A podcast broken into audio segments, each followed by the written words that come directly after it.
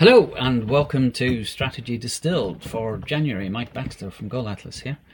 And I want to start by telling you about my new book, Core Values, and how they underpin strategy and organizational culture.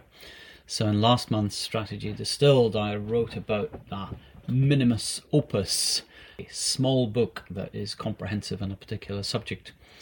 And I proposed that I was going to have it published by the end of January, and it is now done. So, as I said in that last newsletter, um, resolving the core values of an organization is, in my view, a forcing function that helps to resolve your people strategy and hence starts the transition towards the culture your organization seeks. And of course, having the right organizational culture can make a difference between the success and failure of any strategy. So, my core values book offers a framework for thinking about and making sense of core values, followed by a workflow explaining what work needs to be done in which order and according to what logic in order to produce amazing and impactful core values for an organization. The book is a short, just under 100 pages, and I hope highly accessible and practical guide for anyone interested in making core values impactful, and it seeks to enable you to think more deeply and systematically about core values, discuss core values more meaningfully and perceptively, decide on core values more rigorously, and present and apply core values more impactfully. So, Core Values is now available um, to buy on Amazon, even although I'm not launching it uh, for a couple of weeks. So, if you want to grab a preview copy, then head over to Amazon, and I'd love to hear if you've got any views on what you think about it. So, on to the rest of the Strategy Distilled newsletter. It's the season for spring cleaning. And the spring cleaning I'm talking about is of all the organizational debt that your organization might have been accumulating. So, debt can be crippling for any organization, and when we think of debt, we usually have money in mind. Or if you're an engineer, you might think of technical debt. Technical debt arises when software is released with insufficient testing, insufficient integration, or poor technical architecture. And as a result, bugs get reported, fixes need to be scheduled into workloads until time is set aside to refactor the software and clear the debt.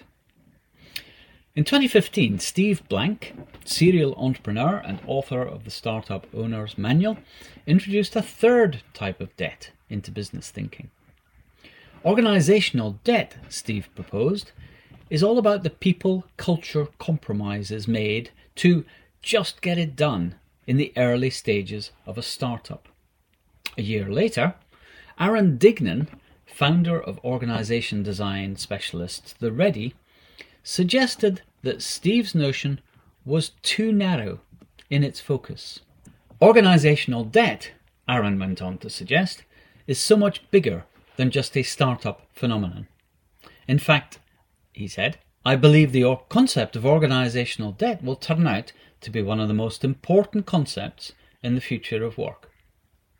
According to Aaron, organizational debt comes in two forms obsolescence based debt, when structures or policies become unfit amidst new market conditions, or accumulation based debt, when structures or policies are repeatedly added but never removed. He went on to suggest reducing or preventing organisational debt by number one, not rushing into policy making every time something goes wrong, and number two, practicing participatory governance across the organisation so everyone has a hand in editing how the organisation works.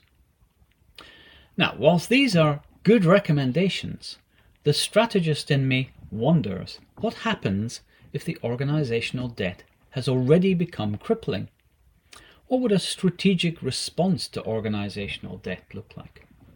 Fortunately, Google has already provided one answer as I mentioned in the August 2022 Strategy Distilled newsletter. They called it a simplicity sprint. And CEO Sundar Pichai said it was designed to create a culture that is more mission focused, more focused on our products, and more customer focused. We should think about how we can minimize distractions and really raise the bar on both product excellence and productivity. This type of discussion raises a pretty fundamental question about strategy. Usually, strategy is thought of as separate from business as usual. Yet Google's Simplicity Sprint seems a blend of the two. It's all about improving business as usual, but doing so in such a transformative way that it is also strategic. So, here are some thoughts on strategy and organizational debt that I've found useful. A couple of newsletters ago, I suggested a new definition of strategy that kept it separate from strategic plans. Strategy is an evidence based, persuasive, and feasible narrative of your commitment to a desired future that is unattainable by just refining and optimizing what you do currently. The second half of this definition suggests a separation between strategy and business as usual. On the one hand, we have a future we reach by refining and optimizing what we do currently, and on the other hand, we have a future that is more transformative and cannot be attained just by refining and optimizing what we do currently. It is this latter, more transformative future that is reached by means of strategy. In this light, refactoring organizational debt sounds like it's a matter of refining and optimizing what we currently do, in which case it isn't strategic. That would be okay if the organizational debt was only in marketing or in operations or in HR. But what if it was systemic across the organization? What if we as an organization had been introducing processes, policies, and standards that do more harm than good to most teams across that organization. Also, what if this organizational debt was crippling our long term fitness as an organization? Maybe we miss business opportunities because our response is too sluggish. Maybe we lose staff because of too many day to day frustrations in getting work done. Maybe we spend lots of money fixing things that should never have been broken in the first place. So maybe our definition of strategy needs an additional qualifier. Exceptionally, strategy can be about refining and optimizing what you currently do. If it fixes systemic issues across your organization that would otherwise cripple your long term fitness. So I hope that might be useful in your thinking about strategy and organizational debt. And do let me know if you have any thoughts on what I've just proposed. And finally, I hope you haven't missed Richard Rumelt's new, well, newish book called The Crux. Published in May of last year, this is the long awaited follow up to his classic Good Strategy, Bad Strategy, one of my favourite strategy books of all time. And here's a few excerpts to give you a flavour. Firstly, from Rumelt's website promoting the book. A strategy is a mixture of policy and action designed to surmount a high stakes challenge. It's not a goal or a wished for end state. It is a form of problem solving. You cannot solve a problem you do not comprehend. Thus, challenge based strategy begins with a broad description of the challenges, both the problems and the opportunities, facing the organization. In performing a diagnosis, the strategist seeks to understand why certain challenges have become salient, about the forces at work, and why the challenge seems difficult. In this work, we use the tools of analogy, reframing, comparison, and analysis in order to understand what is happening and what is critical. As understanding deepens, the strategist seeks the crux, the one challenge that is both critical and appears to be solvable.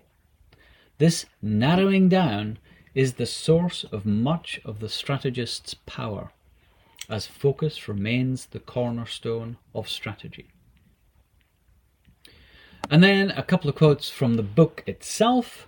The crux denotes the outcome of a three part strategic skill. The first part is judgment, about which issues are truly important and which issues are secondary. The second part is judgment about the difficulties of dealing with these issues.